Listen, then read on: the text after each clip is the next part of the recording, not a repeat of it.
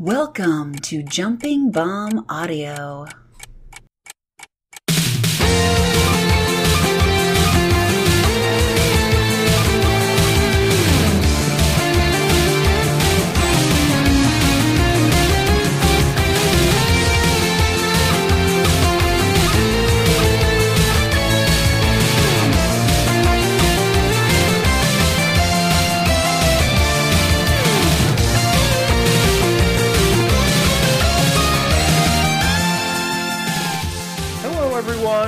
Welcome back to Jumping Bomb Audio, the best Joshi podcast in the entire world. That's right, I said it. And my name is Taylor. As always, I am joined by the man who earlier today told me he was going to purposely antagonize me on this show. Uh, I'm joined here by Kelly. Kelly, uh, salutations. You know, Taylor, I'd forgotten I was going to do that, but you reminded me. so guess what? All right, it's time to talk about what our personal matchups would be in a Stardom versus WWE Supercard. All right, Uh, so we got to go first off. Who's Liv Morgan wrestling? Who's she going up against? I'm thinking Ruaka.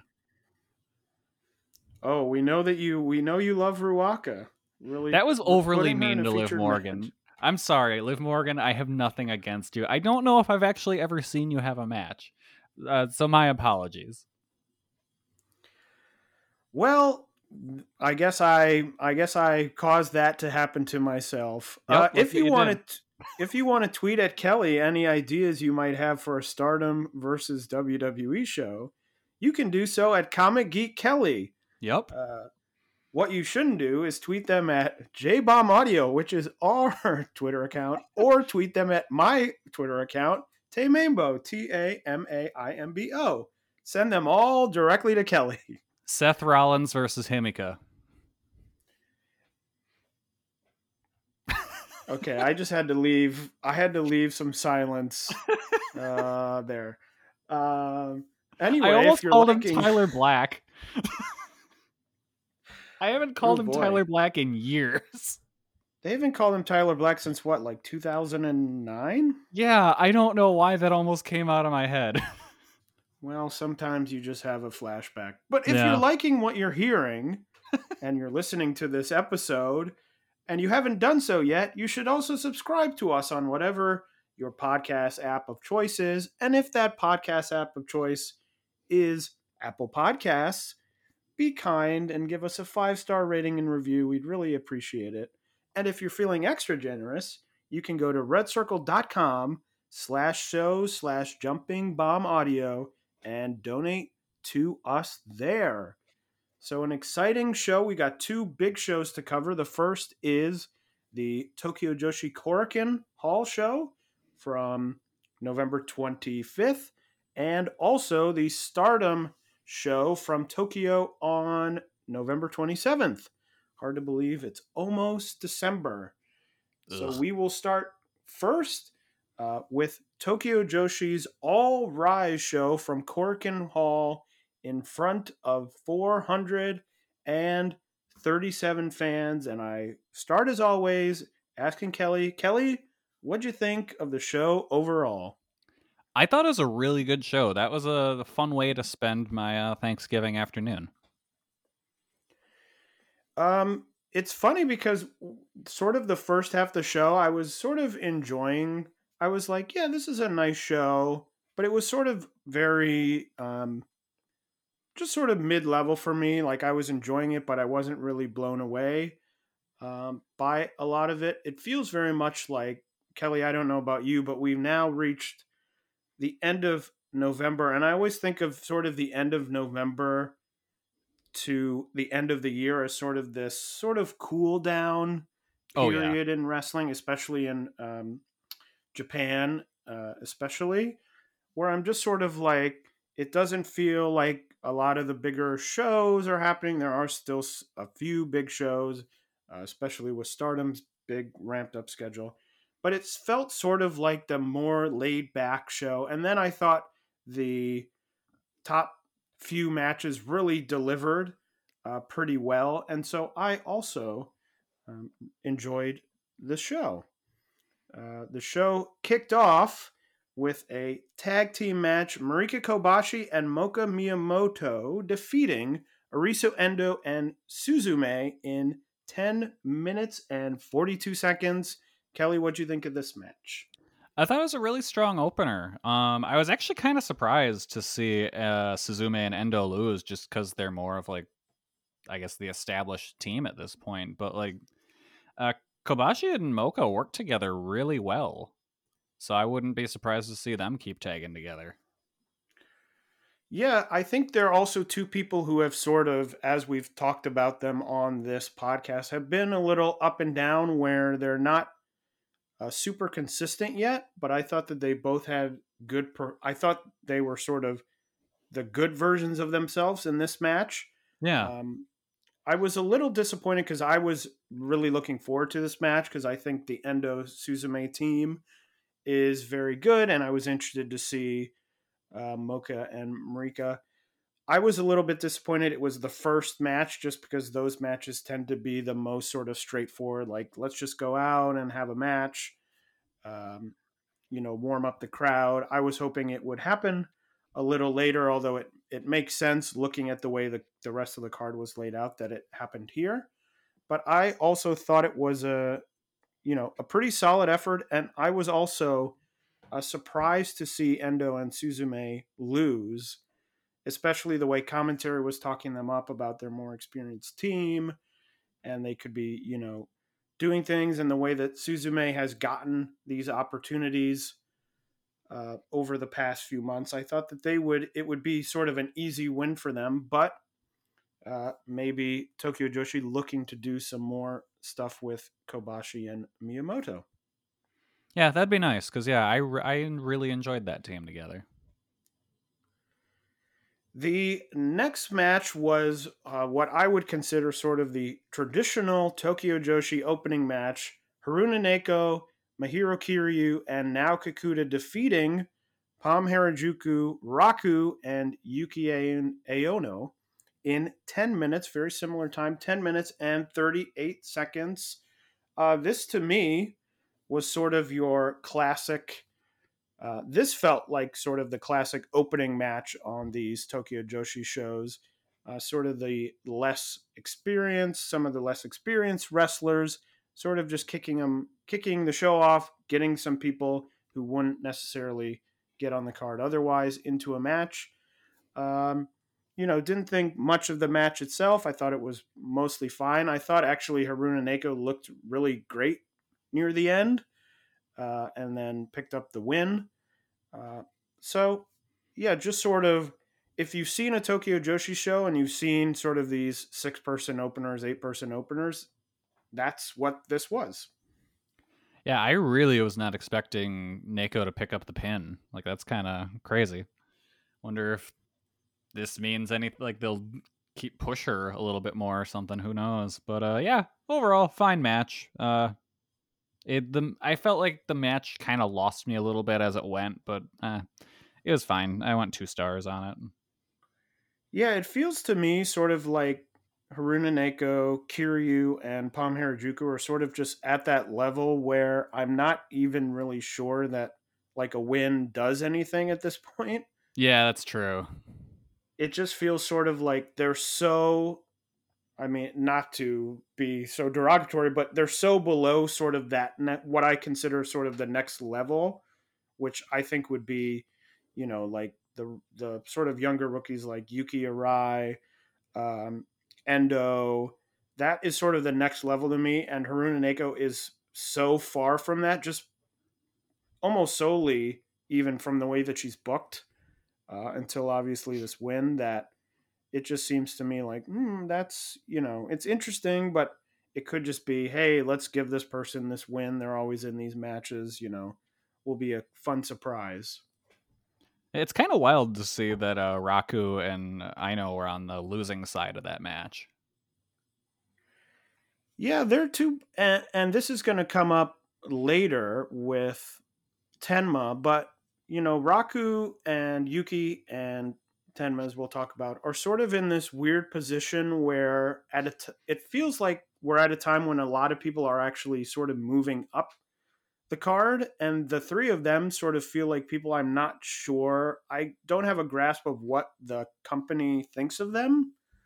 Um, because they seem to sort of get booked well, but then they don't Yeah. seem like it's it's not like they're like, oh my god, we have to like look out for these people. Like they'll get opportunities, and then all of a sudden it's like, oh, now they're on the losing side of this, you know, six person tag. Um, or like Tenma always seems to be sort of on the cusp of something. Like commentary was talking about this, like, oh, she's turning into a singles wrestler, she's getting these opportunities, but then she sort of loses, and it's like, well, uh, oh well. Yeah, it's like what Um, what are we cuz yeah, I thought for sure that match was made for I mean, we're skipping ahead just a tiny bit, but I thought for sure like Tenma was winning that match. So it's like, oh, okay, I guess they're just stuck in their lower tier gatekeeper roles, I guess. Yeah, and it could just be possible that with who they have now, that they, you know, are saying, well, these are people who we don't feel are strong enough yet to move up the card, so they're just going to stay here. Um, was the person who sort of sticks out the most to me, just because it seems like she's been the most featured in terms of like she's moving into singles and she's trying to, you know, move up and prove herself, and it feels like that hasn't happened at any point. Yeah. Um, so, but you know, again, these six person tags, you know, two months from now, if I said, "Hey, what was that six person tag from the November twenty fifth Korakuen Hall show?" I'm not sure either of us. I mean, we probably could guess based on who usually is in them, but you know, who won. It just seems like these are more like just get people on the card, get a nice win for Neko, who doesn't often win or have a f- sort of featured spot. Sort of how it feels to me. Yeah. The next match was the Happy Lucky Quiz match between Yuki Kamifuku and Hyper Misao. Yuki pulling out the victory in 10 minutes and 8 seconds.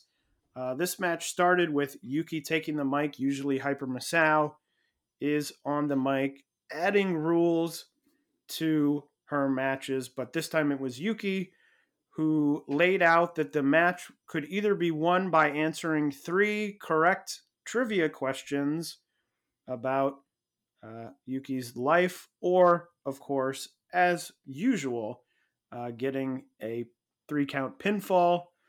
Uh, it went to a, it was 2 nothing in the quizzing section at the beginning, uh, with Yuki obviously doing better than Hyper Misao at quiz questions about her own life and then broke down into a traditional wrestling match for a bit. I'm not sure if, uh, now looking at the 10 minutes and 8 seconds, I'm not sure if the 10 minutes and 8 seconds includes the trivia portion of the match or if it is just the uh, actual wrestling portion. I believe it's the whole part. Yeah, it it, it should now that- include like the bell yeah, rang. it should inc- it should include it. It was technically part of the match, uh, but now I'm doubting myself. But Kelly, what do you think of this match?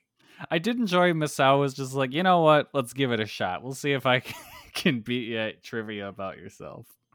But yeah, this is one of those matches that without the English commentary, it would have just been completely incomprehensible nonsense. And in this case, then it was it was just nonsense. It was it was fun. I enjoyed it. I was confused that they start. So it was the first person to get three trivia questions right would win the match, and they asked two, and then Hyper Misao got up to yell at the uh, announcer, and Yuki tried to pin her with a roll up, but they had asked the third question, the third trivia question. So if I would have been Yuki, I just would have found a piece of paper and been like, okay, the third trivia question was I don't even remember what the third trivia Yeah. question was. Just write And, down like, the answer and win. Write down the answer and answer it still. Because they were like, oh, we're taking away they had a table in the ring. They're like, we're taking away the table. I don't know if the official rules were you had to be sitting at the table in order to answer the quiz question. But I thought, oh, once you sort of fail at getting the roll up, I would just find a piece of paper and be like, the answer is this. Yeah. Um, but yeah, fun. you know, a fun match. What exactly what you would sort of expect from a Hyper Misao match.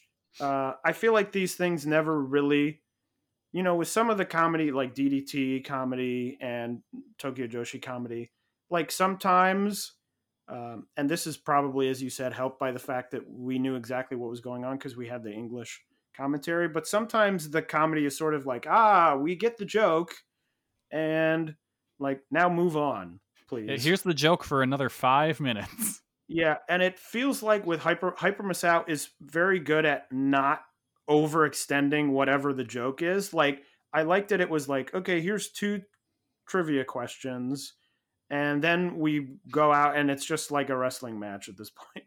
Yeah. Whereas, you know, if they did this in DDT, I wouldn't be surprised if they were like, okay, you have to answer 15 trivia questions, and they do like nine of them, and you're like, okay, I get the, you know, yeah, no, joke. definitely.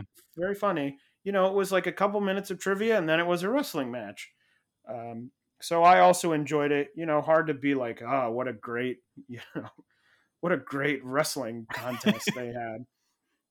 Uh, yeah, it was like a that was a really good two and a half star match. and really good, you know, to have it and the bot, you know, some variety before we got into a bunch of singles matches, just to have something. I mean, this the first. This was also a singles match, so good to have a little bit of variety.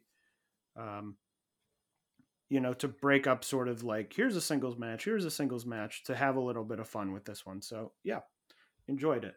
Yeah, the one time in DDT that I I will totally give them a pass on the jokes going far too long is whenever Antonio Honda is in the ring with Yukio Sakaguchi. Because Sakaguchi legitimately you can tell he thinks Honda is like the funniest person in the world and he just laughs so much and it's hilarious.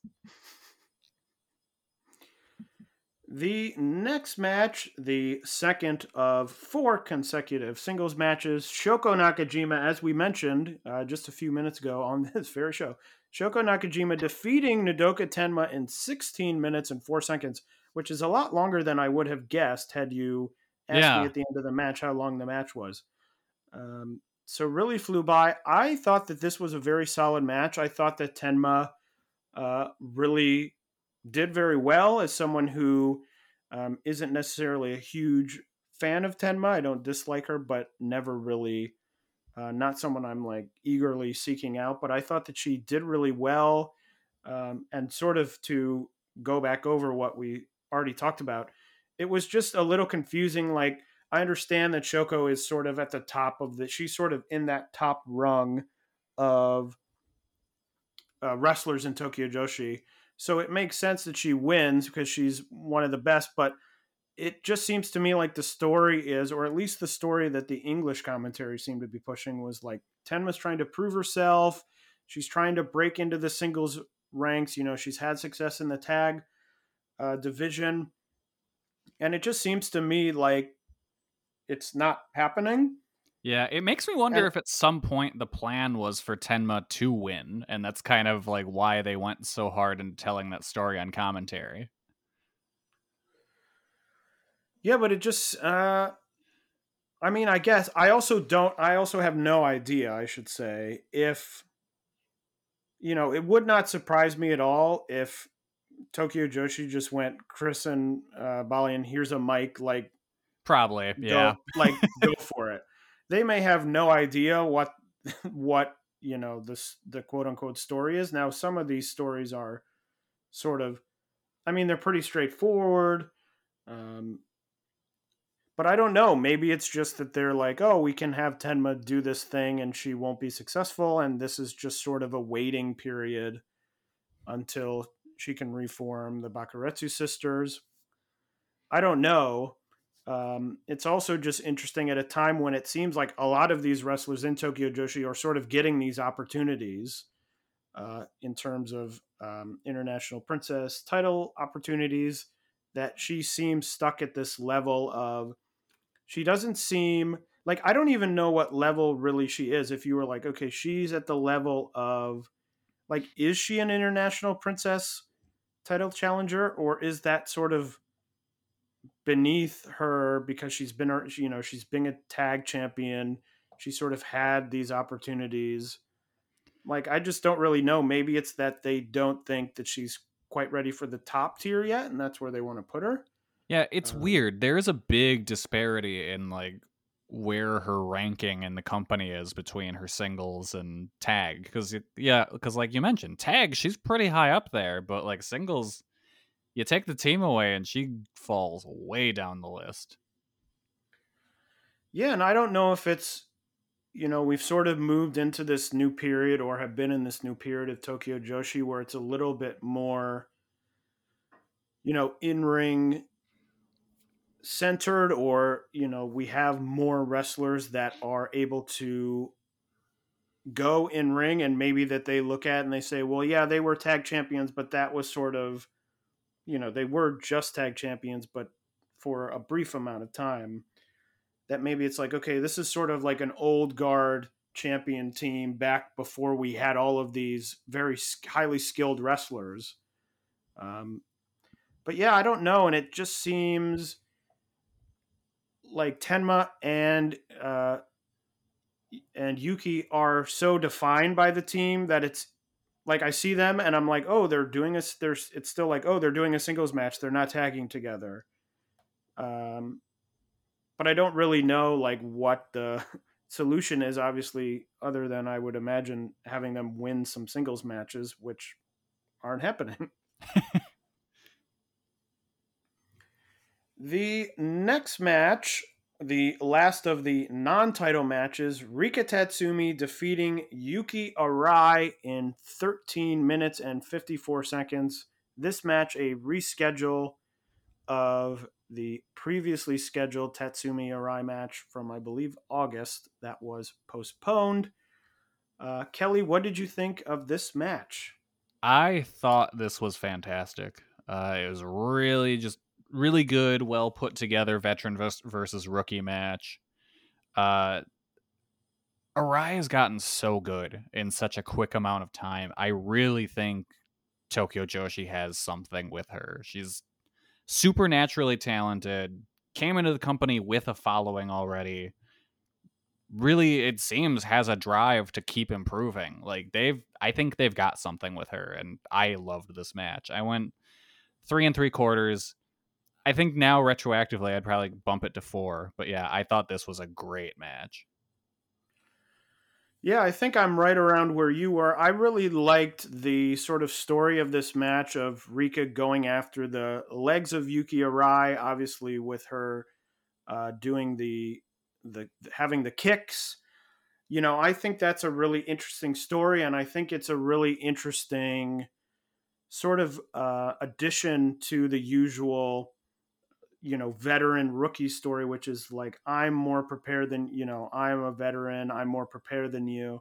I like the idea of someone going out and being like the thing that you do because largely you know we've seen yuki arai wrestle in various situations but the thing that has stuck out at least to me has been the the kicks. That's really her sort of like highlighted o- offensive maneuver i'll say Yeah, for and sure. I like coming out and having the idea being like, well, I I'm a veteran and I have totally solved like your thing. Your thing is kicks. Okay, I'm going to target the legs and now you have no kicks and now you have no chance of beating me.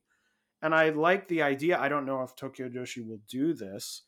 Um, but I like the idea of that sort of being the spur for someone to improve or debut, you know, further offense or different offense saying, you know, last time I went out, you know, targeting my legs, I couldn't do anything because I didn't have my kicks because I couldn't do the kicks.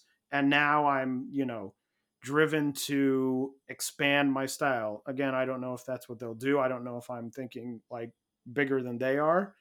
Um, but I just really like the story. You know, obviously, I think with a rookie, I thought the selling was pretty good with the leg stuff. It was slightly inconsistent, um, especially sort of later in the match when it was sort of getting close to the end, and it's like, okay, I sort of have to do these now, and then I'll sort of sell later.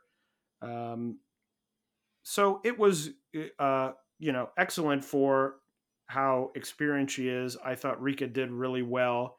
Rika sort of had that um, like Hiroshi Tanahashi thing, which we talk about sometimes, which is like you have to go out, you're facing a rookie, and you're not necessarily being a heel. You're not, you know, yelling at the crowd or anything, but you're sort of being heelish. And I thought that she was very good at that. Yeah, you're being a slight bit meaner than normal. a slight bit meaner, but also like smiling at the audience still, which I think uh, was really fun. So I, I think I was probably around where you were, like three and three quarters, uh, just because I thought it was super fun uh, and and a great match. The first of two title matches was the International Princess title match, where Hikari Noa defeated Miyu Watanabe in 11 minutes and 43 seconds. I have to say that halfway through this match, I thought to myself, Miyu Watanabe should win this match.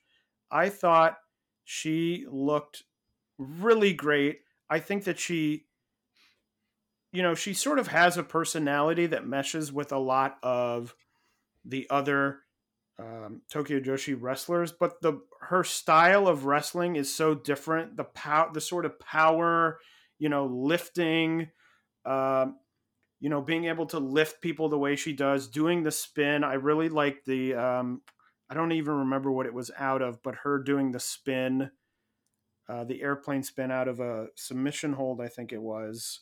Oh yeah, was yeah, really cool and she's just able to do a lot of things that really no one else in this company can do even the sort of other wrestlers who you might consider in Tokyo Joshi like power wrestlers I think that she has she really has the strength to do a lot of really impressive things I thought she looked really impressive in this match I'm not necessarily like I don't necessarily disagree with Noa winning but I just thought Watanabe looks so good. I thought it would be like a great, like she looks great. She wins the match. She gets that big sort of moment, but uh, didn't happen. Still thought the match was really, uh, really strong. I went four stars, so uh, I enjoyed it. Kelly, what did you think? I also went four stars on it. I thought it was great. I really loved the storytelling, kind of going back to their debut match and integrating how well they know each other there is a small part of me th- wondering if they were going to run some kind of angle in the Up Up Girls performance before the show leading up to this, and I was kind of disappointed they didn't, but I, I get why. But yeah, this match was awesome. I, I there was a point where I was just like, you know what, either one can win, and I'm fine with it. Uh, the Blizzard suplex, both times that uh, Hikari did it looked awesome, and especially the one from the top rope. Uh, like I really really like that move, and she always has a crazy bridge with it. Yeah, this this was great. Uh, another stellar match, two in a row here. Yeah, and I will say I do think at the end, I think just the the quality. I think that this was a, the sort of match that Hikari Noa needed. You know, we Yes. talked about when we were previewing the show that it was like we were sort of unsure about the reign, and I think that this was the sort of match that she needed. You know, she looked good, Watanabe looked good. It was a good match together, um, and now she has the uh, record for successful defenses with the title, which is um, like shocking to me. But then I think about it, and I'm like, well, that does make sense. Yeah, Um, and we were kind of talking about that on the last episode. So uh, Chris or Aki, if you're listening, thank you. uh, so, shout out, yes, shout out your boys.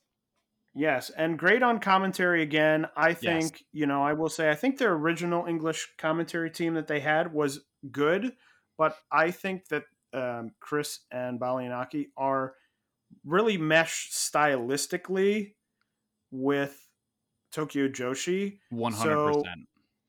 So I think that they have been very good. I think that they're able to get across information, you know, call the matches, but also not seem like they are just sort of like we have to get this information out. They're able to sort of naturally, they have good chemistry together. Um, so I think they're great. Again, I'll say it. You know, if you haven't watched Tokyo Joshi or you haven't watched with the English commentary, usually I am a uh, Japanese commentary person, uh, just generally, but I always listen to the English commentary on these Tokyo Joshi shows because I think uh, it's a lot of fun and it adds to the it adds to the show. Yeah, it's it's just like watching the show with your friends. The main event of this show was for the Princess Tag Team titles, where the uh, defending the defending champions defended the champions defended their titles successfully. The Magical Sugar Rabbits of Mizuki and Yuka Sakazaki defeating the one two one million team of Maki Ito and Miyu Yamashita in 24 minutes and 17 seconds. Kelly, I'm very interested, uh, based on my own thoughts on this match. I'm very interested to hear what you thought of this match. I loved this match. Uh, these two these two teams are the top four people in this company for a reason. Uh, I thought this was awesome. The honestly, my favorite part about it is almost is the post match, almost an immediate post match. Like the bell rings, and just the disappointment in Maki Ito's body language was so perfect, and especially because it was Mizuki of all people to beat Yamashita, which she couldn't do. Like just completely deflating to Maki Ito. I thought that was an incredible touch. Uh, the the match was just really hardly fought. I thought everyone kind of laid their stuff in, and it looked nasty. Just awesome, awesome match. I went four and a half stars. I loved it. So it's funny because we spent a lot of time after uh, Ito lost to Yamashita, being like, "Well, what's the idea? Like, what's going on here?" We thought that that was the win, and it was funny because the minute that they came out for this match, in my head, I went, "Oh, Yamashita's gonna lose." Yep. and Ito's gonna be mad. I just for some reason the way they walked out, they walked out very differently you know, and they were talking about, and they talked about on commentary, you know, these are two very different people because Yamashita is very serious in the ring, but not very serious out of it, and Ito's the the opposite. But just for some reason, they came out, and I was like, haha, I know exactly what's happening, and I like this storyline. I'm very happy that, you know, my one question with Ito losing was that I was worried that it'd be like, okay, Ito loses and she goes sort of to the mid card or wherever. She sort of wrestles these um, less meaningful matches and it sort of becomes like, oh, she lost. But clearly, this seems to me like part of a larger plan, which yes. means that I'm like, okay, like I'm on board for that. I like the idea of Mizuki beating or pinning Yamashita in this match uh, setting up the match for January 4th. And that is a match, I mean, even outside of the stuff with Ito, that I'm like, well, Mizuki could win that. Yeah, I, either one could win to keep the story going. I think that they've done a good job of, you know, there was a lot of questions when Yamashita won that was like, why did she win? She's had the title before, you know, and then she had some of these defenses and it was like well what is the idea here but i do think they've set up very well that you know they built yamashita up with a number of wins but it also feels like a title reign that could end at any point because it feels like we'll only sort of know the endpoint when the endpoint happens as opposed to sometimes you know, when you get a challenger that's going to win, you're like, okay, in four months, this person's going to move up and they're going to win. You know, they're going to become champion, and that's sort of the thing. Because I could see Mizuki winning. Because I could see Mizuki winning. That becomes the big story of, oh my God, Mizuki, who has this history with Maki Ito, beats Ito to becoming champion she has the title, and then you build to Ito Mizuki at one of whichever show it is, one of your big shows down the line, and then you've you know you've built up another big match. You've managed to get Mizuki into the top spot, which feels like they've been waiting to do that for a while, and then you can get Ito into that top spot. Yeah, Yeah, no, they've got a lot of big matches chambered now, and it's it's kind of funny looking back where it's like, well, what are they doing? It's like, okay, no, they did have a plan. Good. Okay. we sh- we should have trusted them. Yeah, I just think that comes from a lot of, you know, our questioning came from a lot of sometimes that is what happens where it's like, oh, we think this person's going to win and then they lose and then they just sort of float around and you're like, well, that was uh like what happened here? yeah. But it seems clearly part of the larger the larger story of multiple people really, which I also think is very interesting that we've taken a story that was really about okay, Maki, you know, her loss, we were like, okay, this is the, you know, Maki Ito story is this. Or the way I was looking at it, you know, Maki Ito's done X, Y, Z, and it seems like the next step is this, but actually, this is a multiple person uh, story, which I think is really cool. Um, as for the match itself, I will say, uh, maybe controversially to Kelly, I thought the first portion of the match was not very good. Um, really, it okay. felt a it felt a lot to me like the um, Miyu Yuka um, title match uh, from the from the big uh, joint show, where it wasn't necessarily. I wasn't like, ah, this is bad wrestling. It was just like they just don't seem to quite be in step with each other. Like the big thing from this match was uh, Mizuki and Yuka setting up the Toy Story 3 and it taking like forever. and yeah. then they did it and and Chris and Balian had to be like um uh, Maki and Miyu were standing there because they were so stunned by what was happening. And I was like, mm, okay, uh, I guess. Um, and it felt like there were a couple of other things where I was like, mm, not quite uh, not quite. And I was sort of like, eh, I'm not really liking this as much as I thought. And then there was, I guess, sort of in the middle of the match, the sequence when Miyu and Mizuki were in the ring together, where I thought it really, really picked up. I was like, this is really good. They had the move of uh, Miyu went to hit the attitude adjustment or the FU or whatever you want to call it and like started to throw Mizuki off her shoulders and Mizuki transitioned into the sleeper that I was like, "Oh, that's really cool and I've never seen that before." And I just thought from there it picked up really really well. Um, so I actually ended up for all my talk of like I didn't like the first part of the match. I ended up at four and a quarter, so I was pretty close to you. Okay. Um, yeah. Just just because I thought the end was great. I thought the story of um, Mizuki pinning Miyu was great. I also really liked the after match stuff with Maki like disappearing.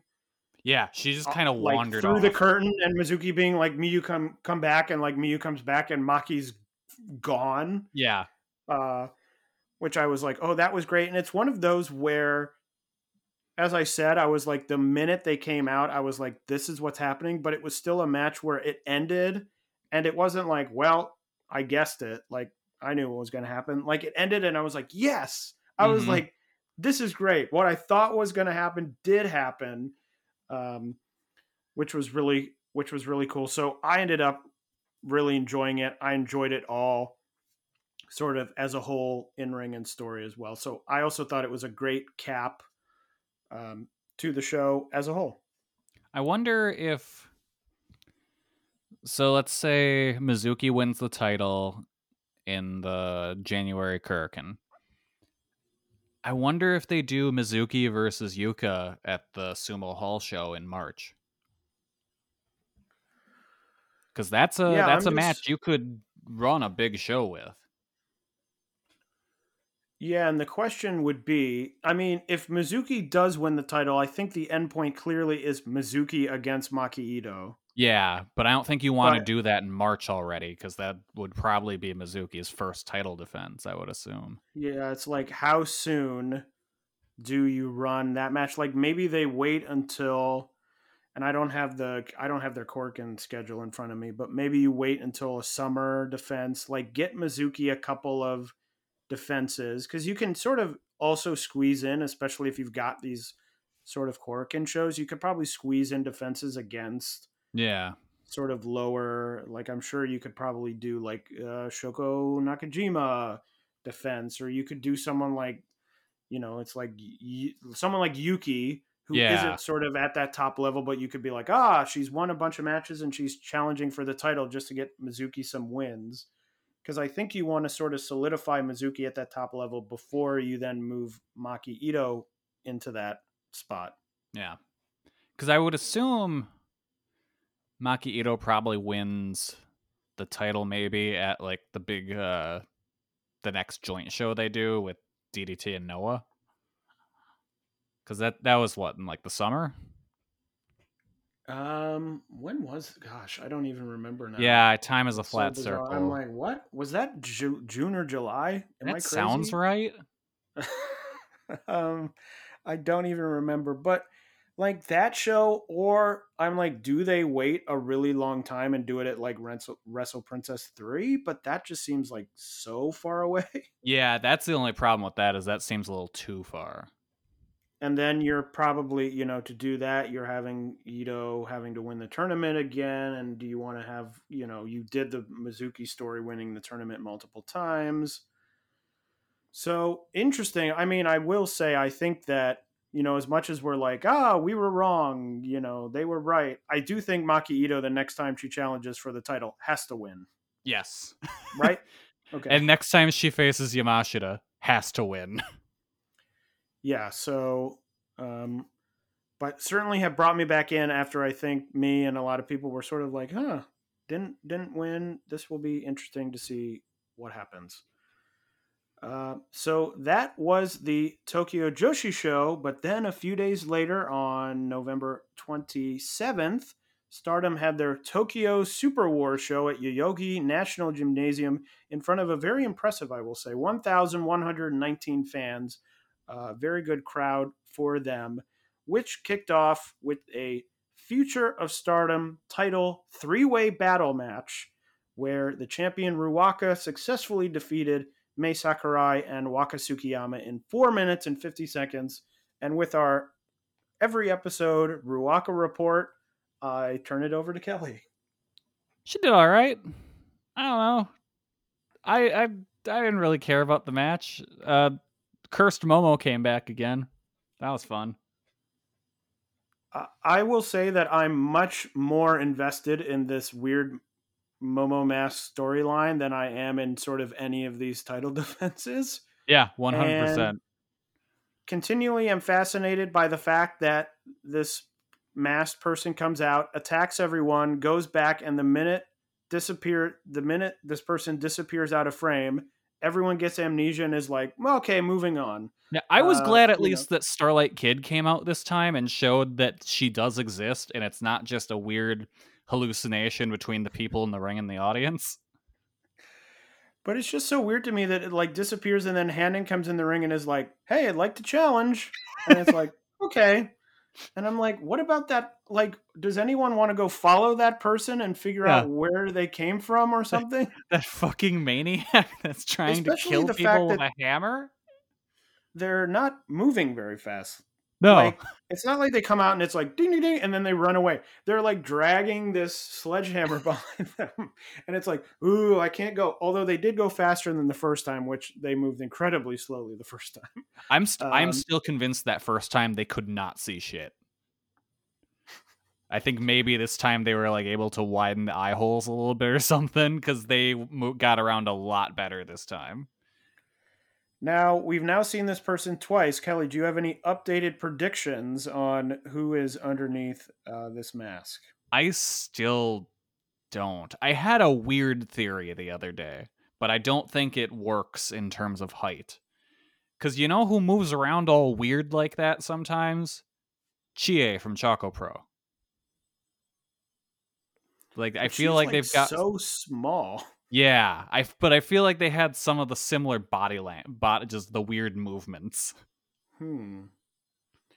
Yeah, I'm like, I don't know if my vision also is clouded by the fact that I'm like, okay, Mirai Mayumi is out there, like, like I also thought maybe it would be Natsu Sumire, but I'm like, that doesn't really make sense with the height. I'm also like, it has to be a person who if they came in the company, you'd be like, I know what I'm going to do. I'm going to match them up with Ruaka and Mei Sakurai and Waka Tsukiyama.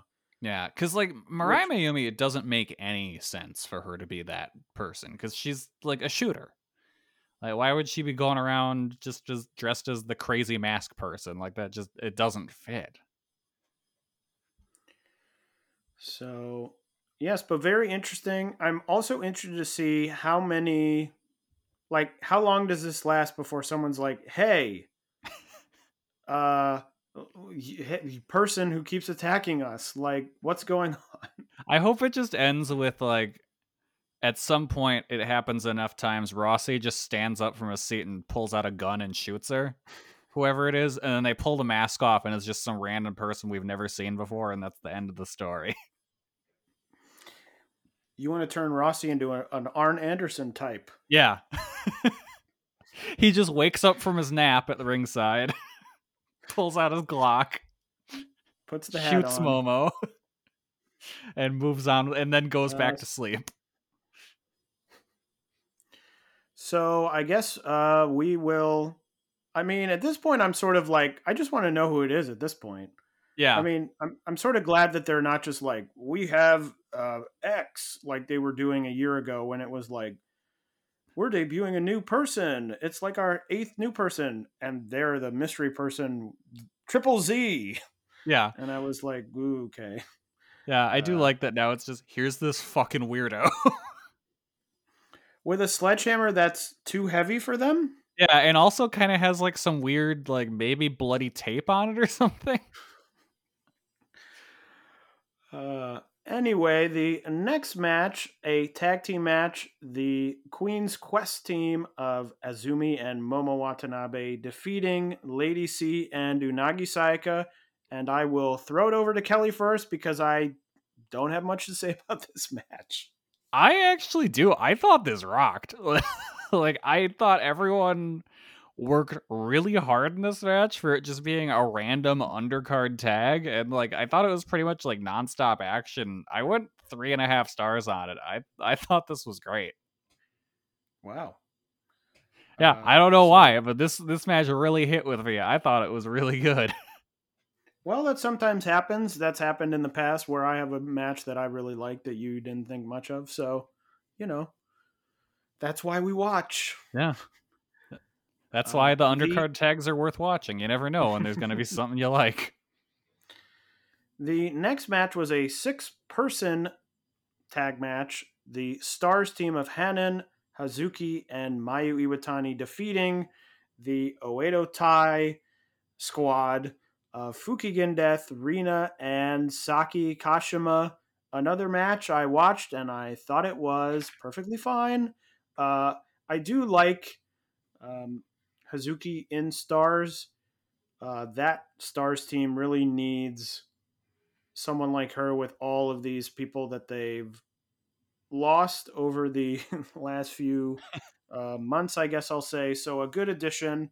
You know, it would have been probably easy to put her back in Oedo Tai, but I just think now, like the weird thing with Oedo Tai now is it feels like they have so many people, but they have a lot of people who it's like it would probably be better if they swapped like people out for someone else. You know what I mean? It's like they they field these three people, you know, Fukigen Death, Rina, and Saki Kashima, all of who are to me sort of bottom level people, but that's three whole people in one team. Like most of these units in Stardom don't have really one pinfall eater, and Oedo Tai has three.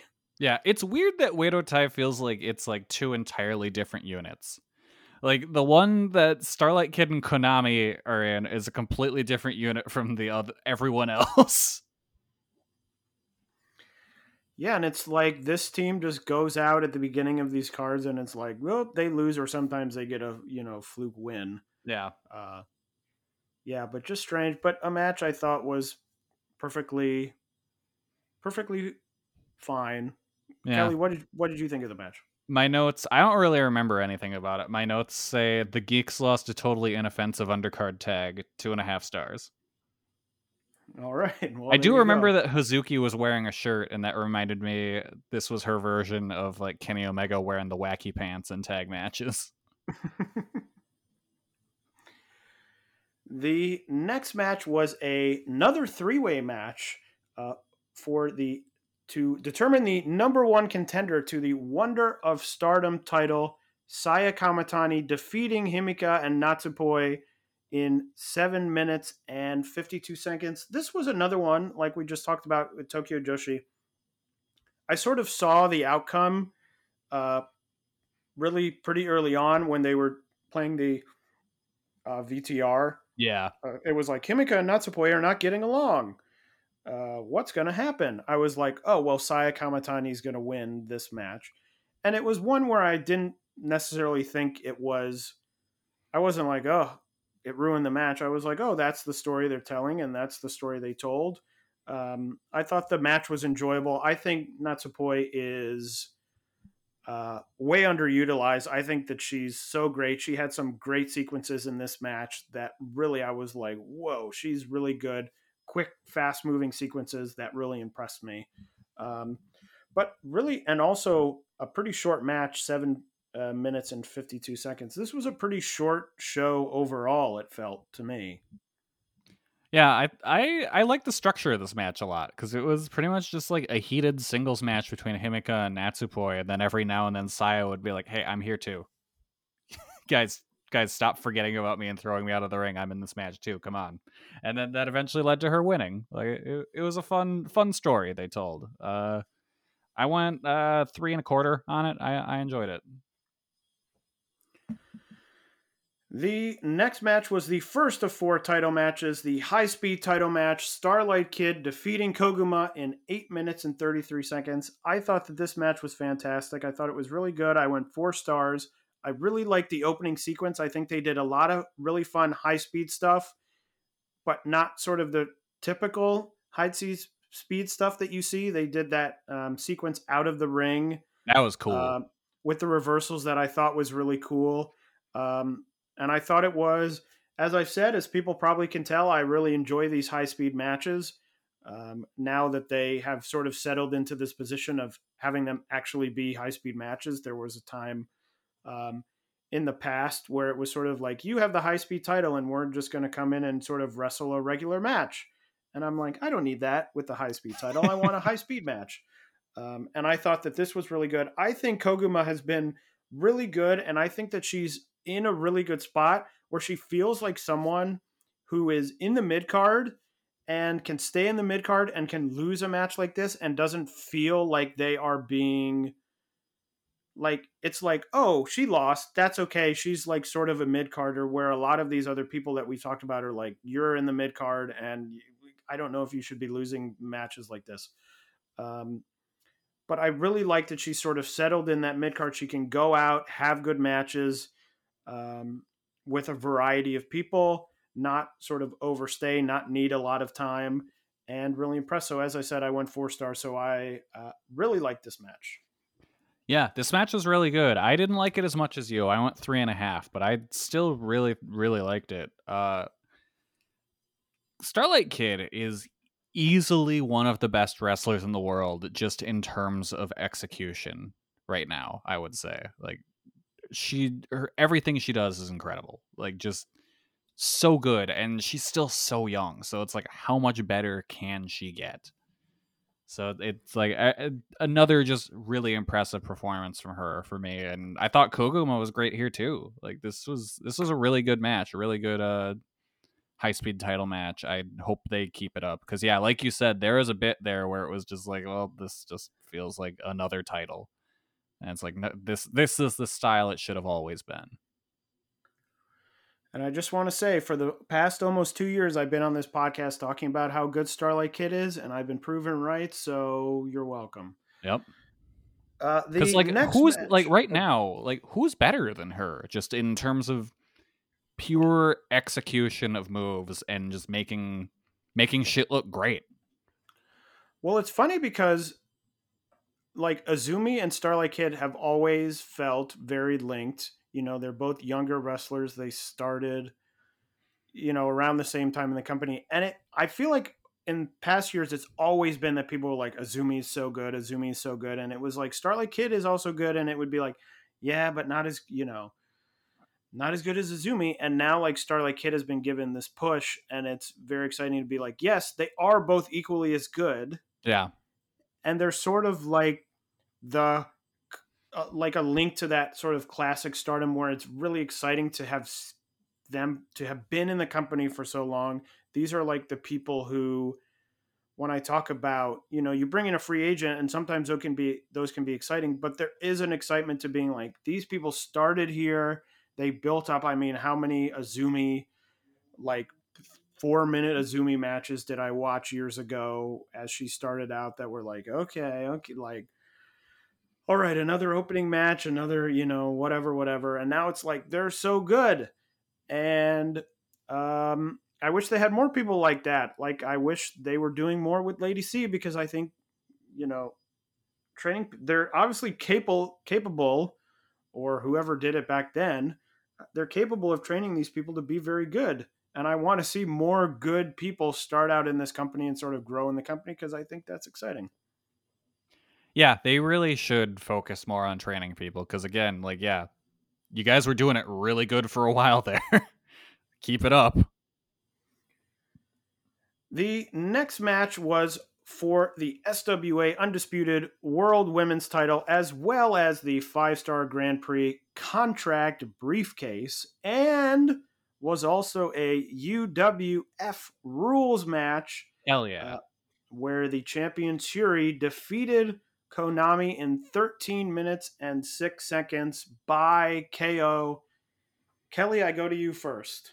Four stars. Uh, this match ruled please just just make the SWA title the shoot match title. Like let's let's just keep going with this. This was awesome. This was exactly what I hoped it would be.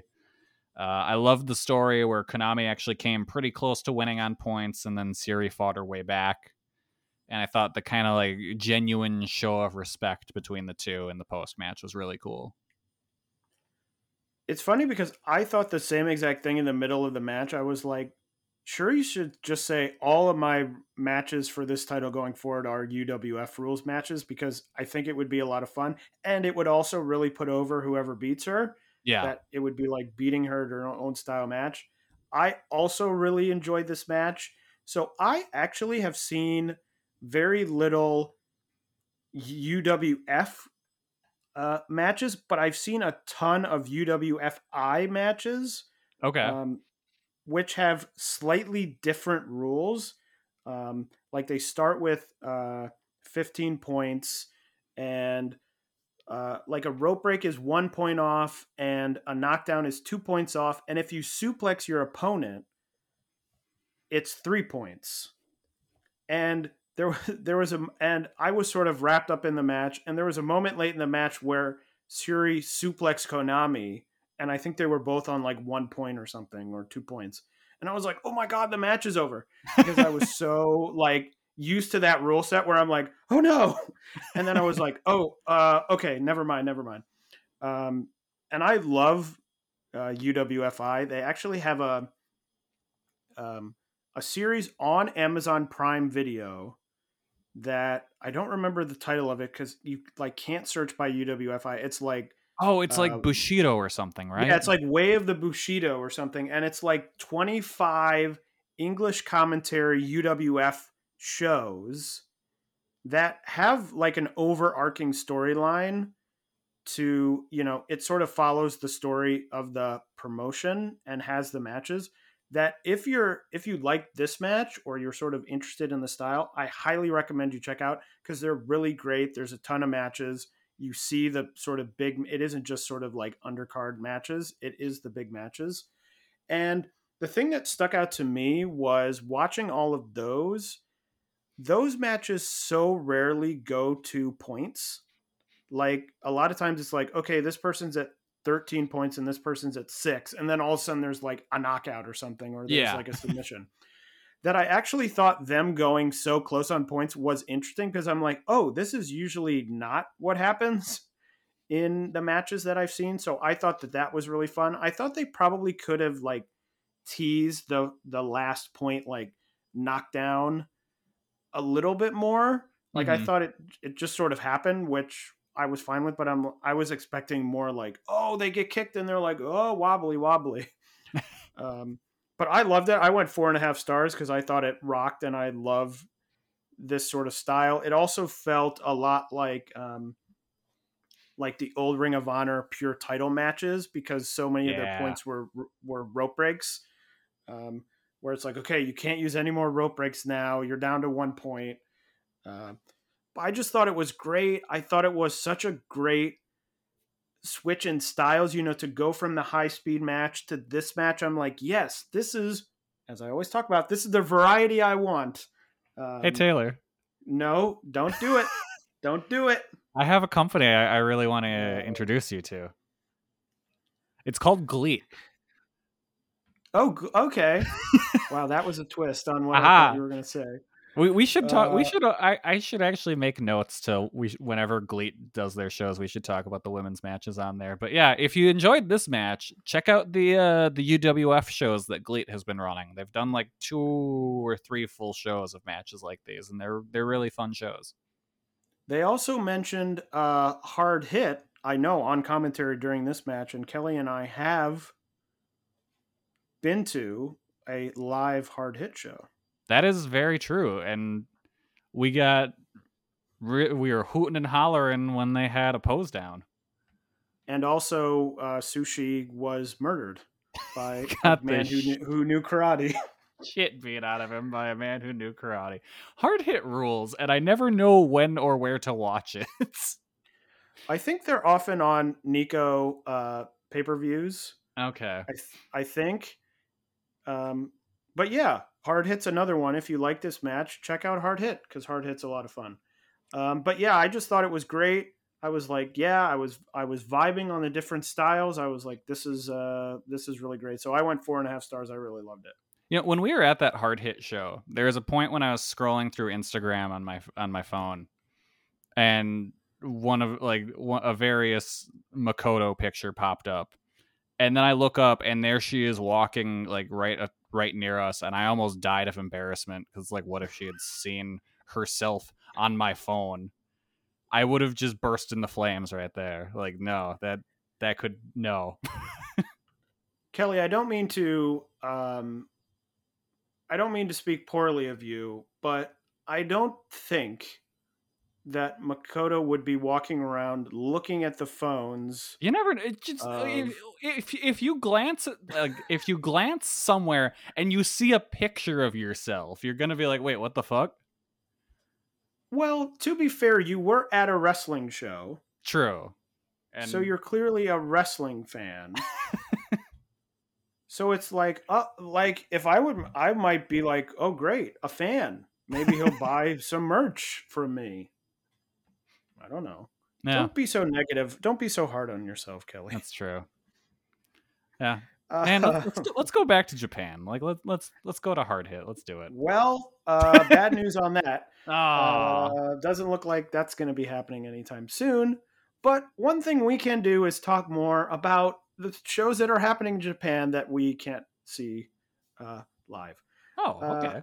Which is the next match was the Wonder of Stardom title match. Tam Nakano defeating Mina Shirakawa in 17 minutes and 12 seconds. Kelly, I'm very interested to hear your thoughts on this match because I have some thoughts. Yeah. Um I like the idea of Dark Mina, but it got real goofy at times.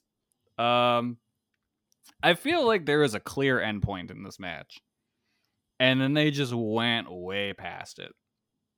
Cuz like there's that bit where Tam kind of just stops taking Mina's shit and just stops selling everything and then proceeded to start to murder her. And it's like, all right, that's the end. That's the finish. You just have her put her away right then and there. But then they they just kept on going. And it's like, okay, so like once again, everyone's kind of just on the same level. And poor Tam again doesn't get like a dominant looking performance. Like I I guess it's a fine enough match in a vacuum, but I thought this was kind of just a worse version of the Unagi match. I think I, I went three stars. I could have seen myself going a little lower just because I thought the story wasn't all that great, but on a technical level, it was fine. Stardom really stuck it to me. The person who, for many weeks, has been saying, I love that Mina is like very different than everyone else in that she wrestles and she's having fun, but she's still, you know, working hard. So, of course, she gets this title match. And what do they do with her? They make her behave like all the other wrestlers. Yeah. They're like, she's very dark and she's aggressive. And I'm like, okay. So she's like everyone else who ever gets a title match. Yeah. Um, I mean, I thought that she looked good. Like, I thought that she sort of acquitted herself well in this match, like Unagi did. You know, these sort of two matches of less um, experienced wrestlers in this spot. I just am so, and I don't know if if you are listening to this, uh, tweet at us at JBomb Audio, which is our Twitter. Am I totally like out to lunch with this Tam Nakano title reign? Makes no sense to me that they've No. turned her into like this weird psychopathic like killer that's like I don't care about anything. I'm like part of the fun of her was that she sort of did have that like when she was you know doing things lower in the car that it was like oh she does have that side but also she has a side that's like ah i'm fun like doing the deathmatch stuff it was always sort of the dichotomy of like i'm doing this crazy deathmatch stuff but also i'm like a wacky person. Uh, and it just none of this has connected with me and it just feels like all of these tam defenses are like it ends and i'm like okay she's sort of in the same spot. You know she's now defeated two lower card wrestlers um, and in this match one of whom uh, was kicking the shit out of her for a while and I'm Yeah. like, well that also it doesn't look great but like i'm sort of willing to let that go as like a structure of the way wrestling works which is that she's not going to have you know all these squash matches as champion but it was it's just so weird to me that i'm like i feel so disconnected from it and it's so frustrating to me that they've had two huge moments with her the giulia match which was huge and the win over utami and it just feels like both of them like they ended and they were like okay she's just gonna go defend this title against some people Yeah, it, it's she's she shouldn't be having this much trouble winning these matches. Like she should have been able to put away Mina and Unagi with relative ease. I mean, it's not like they're the main events either. You can have those be quick matches. Like I I truly believe that once she Tam started no selling Mina, she should have just put her away like immediately. Just and that been the end of it. Like, look, I've entertained your shit enough. I'm this is done. Let's move on with our lives, you know? Like I I don't know what they're doing with her anymore. and it's just it feels to me like oh it's a company of like tweeners Yeah. um, where it's like they are technically baby faces but they're all so cool that they could sort of be heels exemplified by mina becoming like dark mina yeah. where i'm like no the whole point is that like and you can like let people be like hey i'm a positive like i'm a big baby face like they did it with mayu like that's largely what mayu is mayu has this sort of fun personality and then she gets in the ring and she can still go and you can still have her be hard hitting but it just feels like everyone has the same personality of like i'm very cool i'm super collected i'm very serious and it's like i feel like all of these people are becoming the same wrestler Yeah. It it's weird. I I don't like this direction. well speaking of super serious the main event of the show the world of stardom title match uh, utami hayashishita defeating Maika in 23 minutes and 43 seconds. Uh, and i have to say you know i super enjoy doing this podcast. Kelly i enjoy doing this podcast with you but there are times when I watch matches and the matches end, and I have legitimately nothing to say. Yeah. And this is one of those matches. It feels to me like we have now covered so many of these big stardom matches in almost like rapid succession. Like it feels like every week there's a big, or every time we record, there's a big stardom match and it just hits the point where they have now all started to feel the same and i just don't really have that much to say about them anymore. Like i don't think they're bad matches. They're not particularly my style or seeing the same match so many times has sort of made me feel like this is not my style. Like i would love for you know to go out there and be like utami you know, attacked Maika's arm or something, and it's like an arm match or something. Or it turns into a big brawl, like turns into some sort of big brawl. I'm just like every every one of these matches is they get in the ring and they go 100 miles an hour for 20 to 25 minutes. It's like big move, big move, big move, big move, big. Here's another big move and a big move, and they're suplexing and they're and they're power bombing and they're doing this and there's no it's just sort of like at a 10 out of 10 for like 20 minutes. Like every big move you can imagine and now at this point like so many of these utami title defenses i'm going to look back and be like they're all sort of one big blob in my mind. Yeah it's it really is getting to the point where it feels like we're reviewing the same show every show and this I don't know. I I thought this was a really unremarkable match. Uh it was a solid enough match, but like I didn't think it was paced to be very exciting. As like as hard and as fast as they were going, like it still kind of felt like they were just going through the motions. Like I I don't know this this match didn't really do anything for me. Just I went three and a half. Like I think it was good enough. Like they try they they worked hard for sure. But like I don't I didn't care at all. And I mean I'm sure part of that is we know Tommy's winning, like that's just how it is, but like these matches aren't connecting with me at all anymore. And it uh, it also feels to me, and this is a thing I've already talked about, so I won't go too into length of this, but it's like who is at this point who is maika Like she's in Donna Del Mondo. She's had these title opportunities before. She hasn't won. Like what distinguishes her? The outcome, as you said, Kelly, was not in doubt here. So, what as a person makes me insi- excited to go into this match and be like, I wonder what's gonna happen? I don't feel particularly connected to Maika. I and or Utami really either. They're effectively the same person. And and they're effectively like it's like who are they? It's like they're a wrestler. Yeah.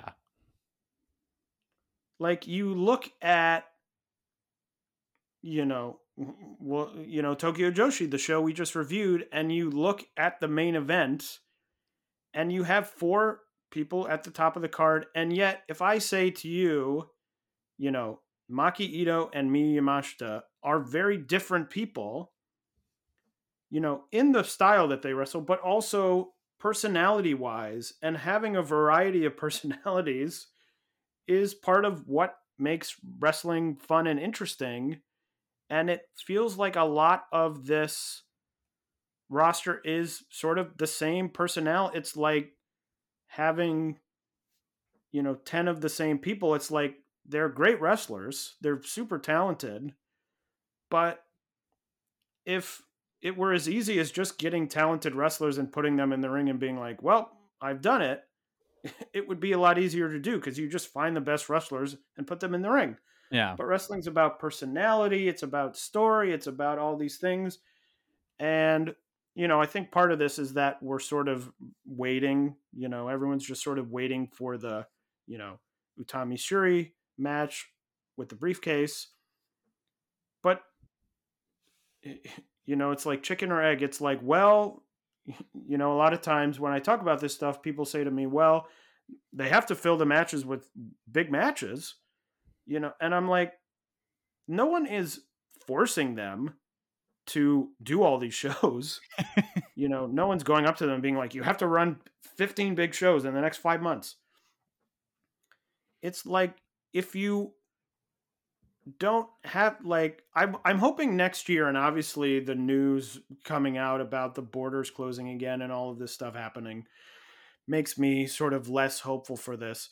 But I was really interested to see sort of what the schedule of uh, Stardom would be in 2022. They did announce on this show, actually, speaking of the show, that they would be running Korakuen Hall two nights in a row, uh, January 8th and 9th because I would love to see them sort of pull back a little on these big shows. Like instead of every two weeks, like do one once every six weeks or something. Yeah. I'm not saying you have to totally get rid of them, but it just seems like they're booking for like, well, we probably can get a thousand fans every time we do a big show, so we're going to do as many big shows as we can and we'll just fill them with you know whoever you Yeah. know this match which it's not in doubt it doesn't have a particularly major story and that's that's the, looking at this card there aren't many like stories they're telling like a lot of it is just here's the title the people are fighting for the title. Like i mean you've got the cursed momo story the the wonder of Star, uh, stardom the number one contender match had the himeka natsupoi thing but like other than that it's just kind of a bunch of matches.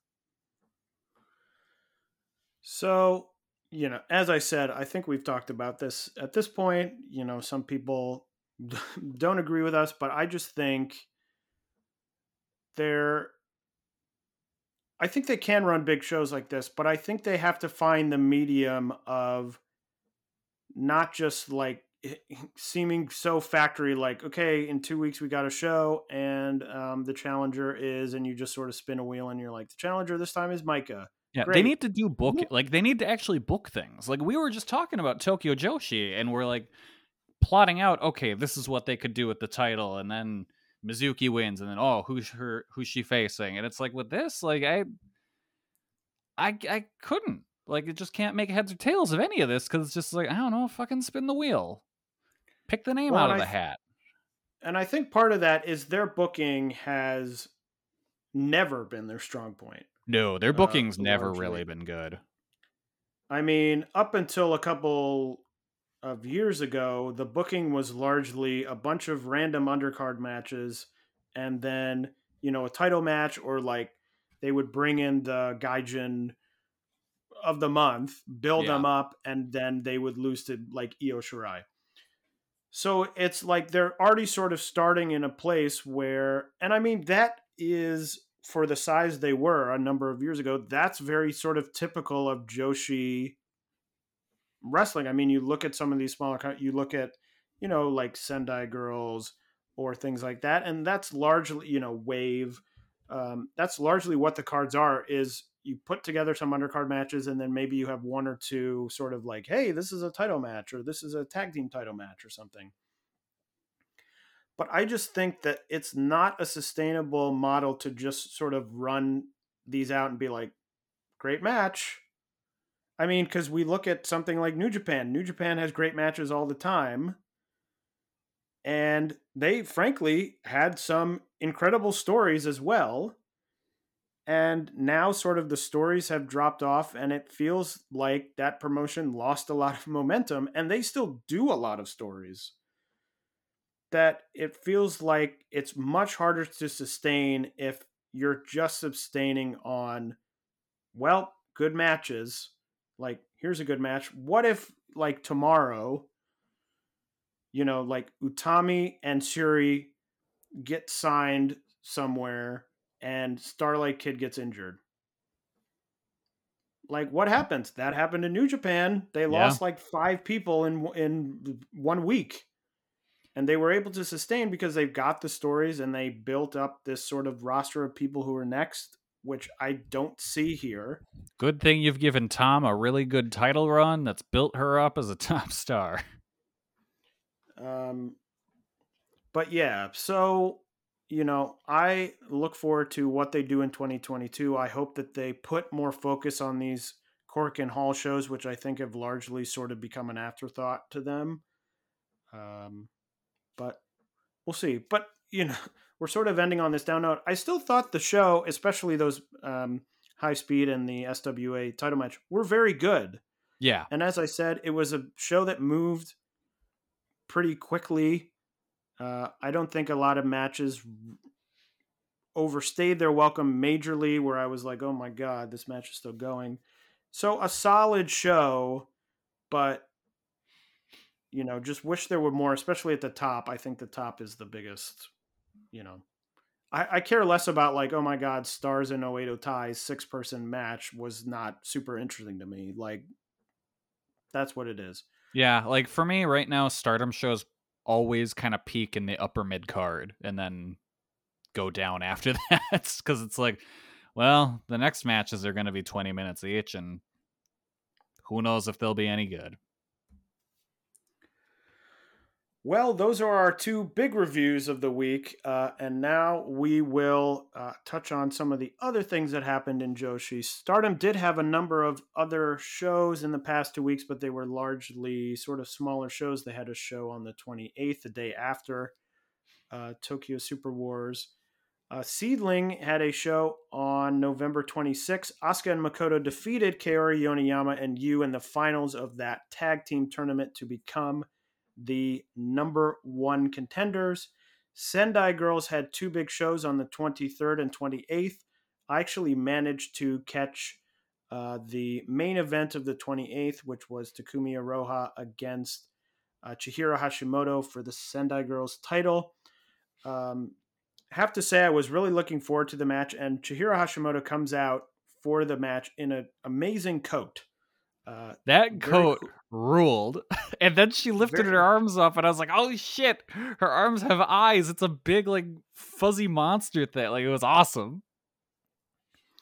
Uh, and I don't know if, if this is you know the hype that this match was. This match was originally the main event for the uh, Gaia Girls show when it was first announced long ago, uh, and then it was scheduled again and it was delayed. Uh, I thought the match mostly was fine. Um, It sure felt me- like a stardom main event. it didn't blow me away. I don't know if that's partially expectation that I had been waiting for this match for so long, and I know that Iroha and Hashimoto can have very good matches. But I thought the match largely was just, you know, sort of three star solid match, not anywhere sort of in the world of what I was hoping for or expecting. Um, but you can check that out. And I will, I do want to go back and check out the rest of, of those shows as well. Yes, uh, the Kelly, Dash Chisako and Hibiki hardcore match ruled. Like, I went four and a quarter on it. It was one of the more fun plunder brawls I've seen in a while. Although sadly, I will say, and I uh, almost put this in our news section, but uh, Hibiki is leaving wrestling, um, returning to her original name, uh, Meiko Tanaka. She will. She's becoming a YouTuber. So sad to hear that she had such a great match because, uh, you know, would hope that she could have more great matches, but she is leaving wrestling. But I do want to check that out because I also like their hardcore match at the Gaia Girls show. Yeah, no, it's it's great. And the match before then, the Miko Wada versus uh Andras Miyagi match was great too. Kelly, you also watched the Ice Ribbon November 13th show, which finally aired on Samurai last week. So tell us about that show. I did. It was a good show. Um, I'm only going to talk about the top three matches on it because everything else was really clipped to the point where it's like I don't really have much of an opinion on it because I my opinion could be way off based on what the match actually was. Uh, the Akane Fujita defeated uh, Thekla in a UWU or U, yeah, WUW. There we go. Title match, uh, and it was also number one contender match for the ah shit. What's their hardcore ish title? Fantastic Ice. Thank you. That's it. Uh, uh, I really like those the WUW matches just because they bring something different. And I mean, I'm not I'm not gonna lie, I'm still not entirely sure what the rules are. I think it's submission based, but also like no DQ. And then sometimes you can rub slime in your opponent's face for some reason. But I yeah, think slime is always legal.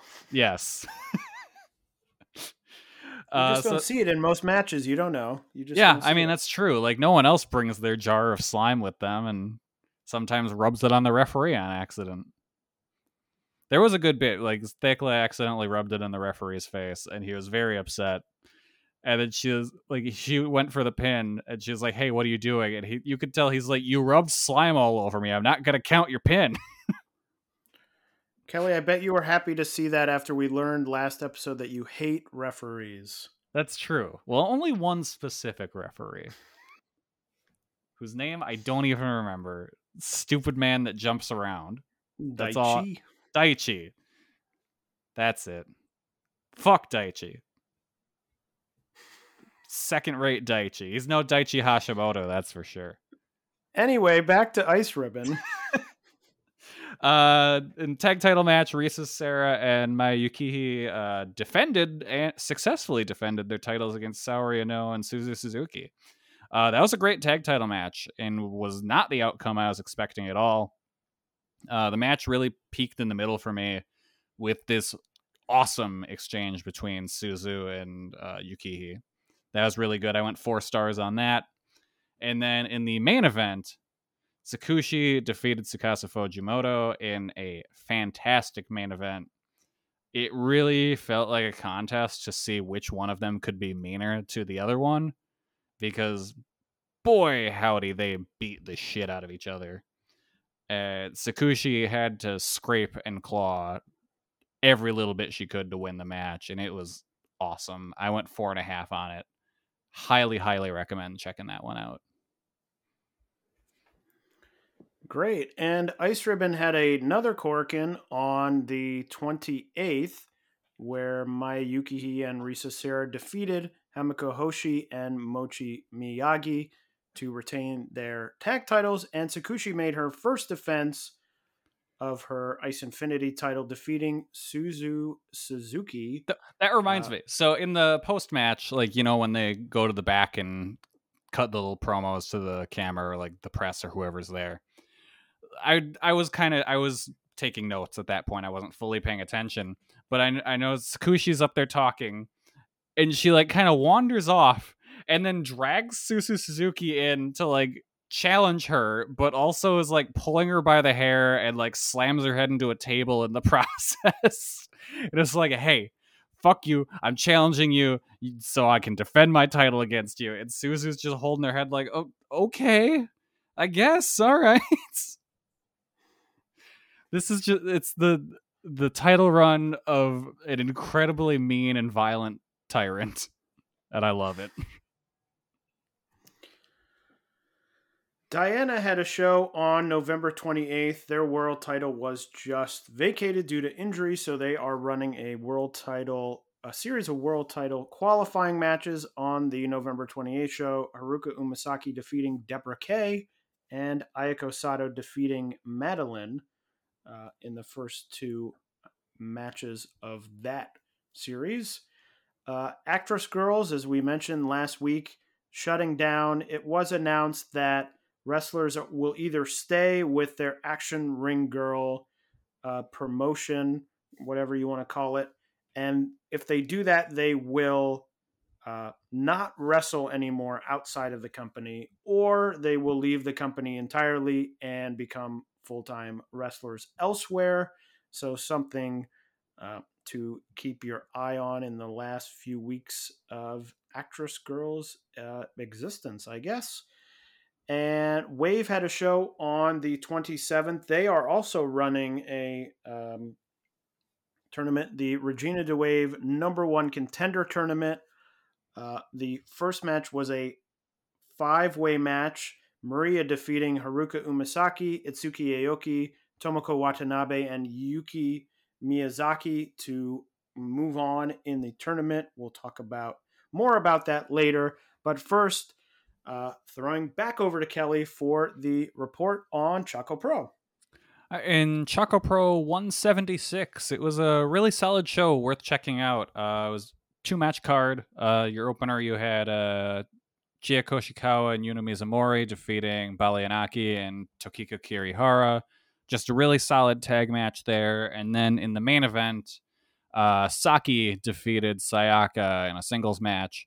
And yeah, that was really good. I, I'm really enjoying watching Sayaka grow as a performer. She's still very green, and you can tell there's a lot of work that needs to be done, but I think she's got something there, and I hope she sticks with it. And it really seems like she's to start taking wrestling a little, I don't want to say more seriously, but just kind of like devoting more time to it because she was someone in ChocoPro or Gatoh Move that would kind of disappear for long months at a time and then would pop up again. It's like, oh yeah, you're you're still around here.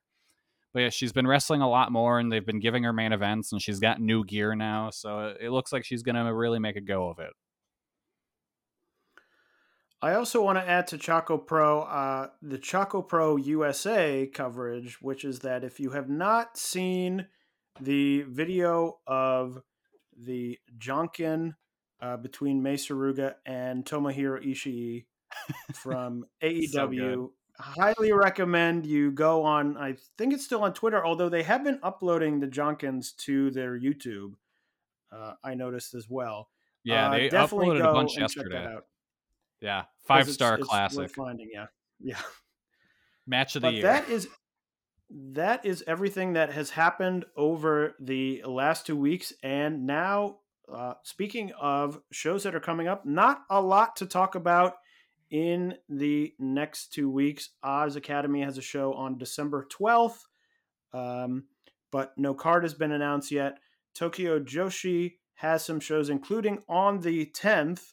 Uh, December 10th, their next inspiration show, a four match card Haruna Neko versus Mahiro Kiryu, Pom Harajuku versus Trans Am Hiroshi, and then the two big matches on this card another hardcore match. This one's for Kelly. Hell yeah! Hikari Noa versus Nao Kakuta in a hardcore match, and then the main event Magi Rabi versus Tropica Wild, Yuka Sakazaki and Mizuki going up against Saki and Yuna Mizumori. Some history there as Saki and Mizuki started out their careers uh, together.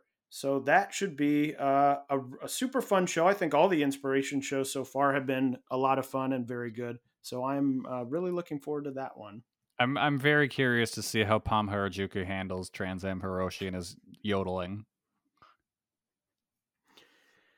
And then Tokyo Joshi on the 11th has a 10 match show. It will be nine singles matches and one three way match that will be drawn by fan lottery at the show. Each match will be uh, seven minutes, one fall. So that will be a fun show as That's cool. well. Uh, Wave has a number of shows coming up. Uh, on December 1st, Yumi Ohka against Kaori Yoneyama against someone who supposedly Kaoriyama is bringing or has found. Uh, that will be for the Elizabeth title. And then the next match in the number one contender tournament match will be between uh, the losers of the first match, so Haruka Umesaki, Itsuki Aoki, Tomoko Watanabe, and Yuki Miyazaki. The winner of that match will go on to face Maria in the finals on December 5th. And then the winner of that match will go on to have a Regina di WAVE title match against Nagisa Nozaki on December 11th. Uh, and then, Kelly, tell us about what is coming up with ChocoPro. And then in ChocoPro 179 on December 4th, Yuna Mizumori and Baliyan Akki are taking on the team of Chris Brooks in the Choco Pro debuting Drew Parker.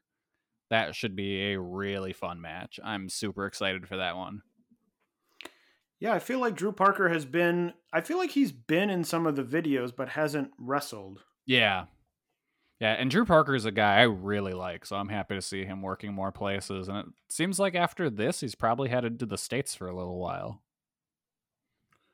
Is he going to be on? He's on the. uh Is he on the Hammerstein I believe GCW show? so. Yeah. Okay, that's what I thought. Well, that is everything coming up in the next two weeks. And as you can probably see, uh, it is not a lot. Uh, so, programming wise, in two weeks, uh, Kelly and I will be doing our year in review episode, just like uh, we had next year. We'll be covering all the major categories wrestlers of the year, match of the year, uh, going all the way on down, promotions, things like that. So, that will be our next episode, which I believe will be out on December 13th, if I'm uh, not mistaken.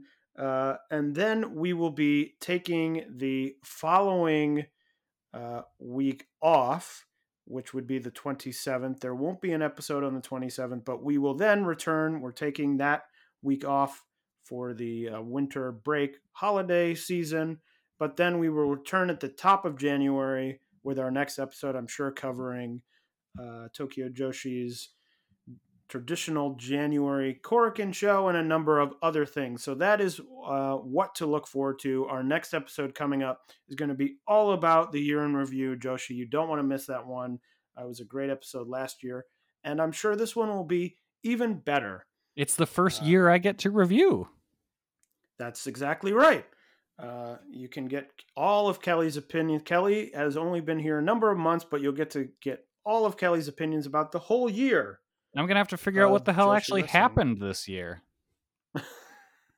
It's been a, uh, I guess I'll say it's been another strange year in uh, Josh. I mean, it's been another strange year, just period. I could end it there. Yeah. Uh, but another strange year in Joshi wrestling.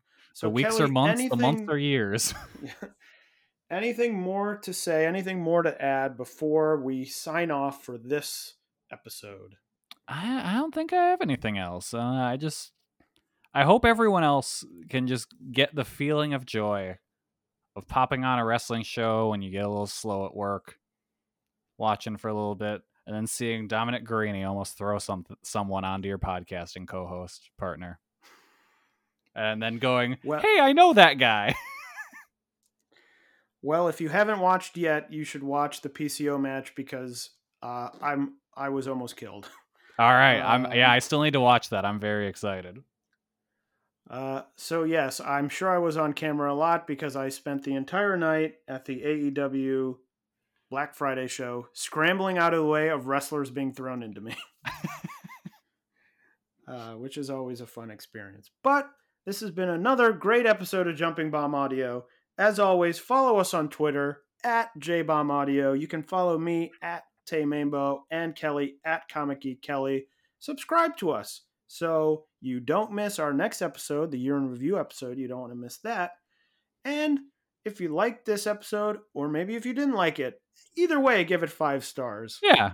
You, Give it you five don't stars. Have to tell the truth. You know what? Even if you didn't like it, give us some money. Give us five stars out of spite. Yeah. I I dare, you. you. Do it. Do it. And You're- also, give us money out of spite. yeah.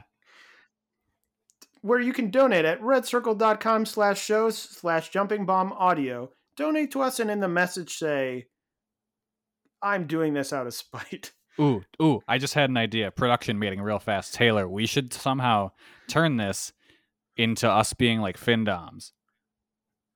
Is there a way Uh, is like are I'm- there I, no, I'm rejecting that. but what I'm- but, but we could make so much money. There's going to be people who Yeah, want but- us to like make fun of them and then they'll give us money. Are there going to be people? I There's don't got to you. be. There's got to be. If you're Anyway, listening, if you're one, if you're a weird pervert and you want us to make fun of you, let us know. We'll do it. We'll roast the shit out of you. well, sure. Uh, but more importantly, give us a five star rating and review on Apple Podcasts. And if you're feeling generous during this, the upcoming holiday season, uh, donate at redcircle.com slash shows slash jumping bomb audio. Yeah, do it. Do it, you filthy boy. For Kelly, my name is Taylor, and we will see you next time on Jumping Bomb Audio.